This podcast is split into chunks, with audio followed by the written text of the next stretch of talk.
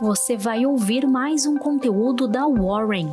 Estamos nas redes sociais como Warren Brasil. Acesse nosso site warren.com.br e saiba mais.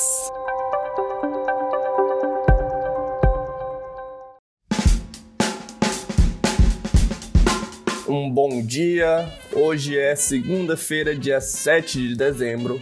O meu nome é Iago, eu sou analista de conteúdo de mercado aqui da Warren e sou eu que vou trazer as principais notícias que aconteceram nessa sexta-feira e também a agenda para o dia de hoje. E, segundo o relatório Payroll, a economia dos Estados Unidos criou 245 mil empregos em novembro, em uma base de ajuste sazonal foram 224 mil vagas a menos do que os economistas esperavam. A recuperação está ficando mais lenta e ainda são mais empregos perdidos do que durante a grande recessão.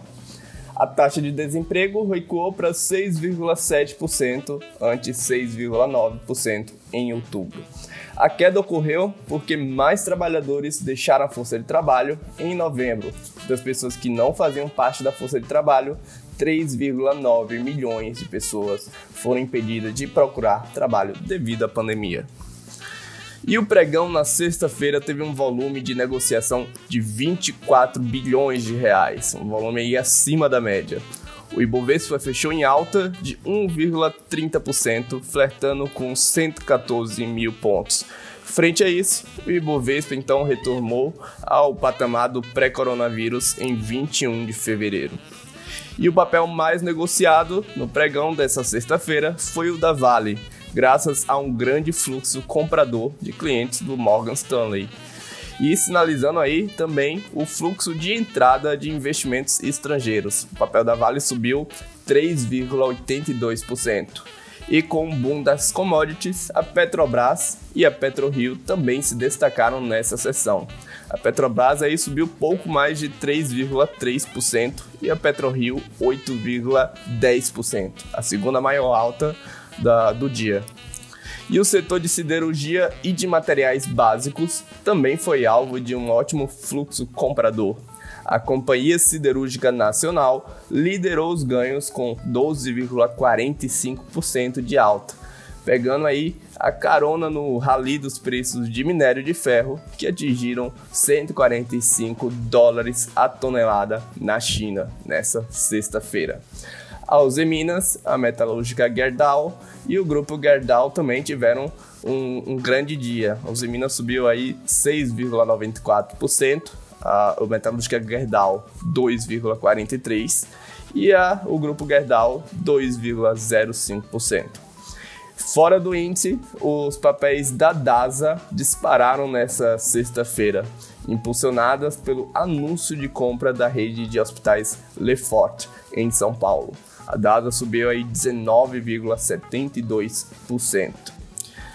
E sobe no boato, cai no fato, com a confirmação aí da retomada das atividades, tendo em vista o PIB do terceiro trimestre aqui do Brasil o setor de construção foi o grande destaque negativo do dia. A Cirela caiu aí 3,60% e foi a maior baixa do dia, seguido pelo MRV Engenharia que caiu 3,44%.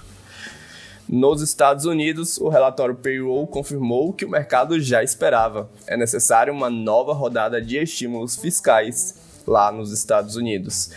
Então, com uma expectativa frente a isso, as ações em Wall Street subiram a máximas históricas.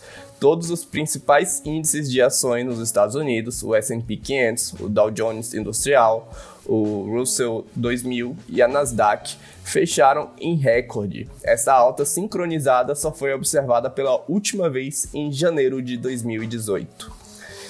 E nos juros, depois de garantir um forte fluxo de queda nas taxas de juros ao longo dessa semana.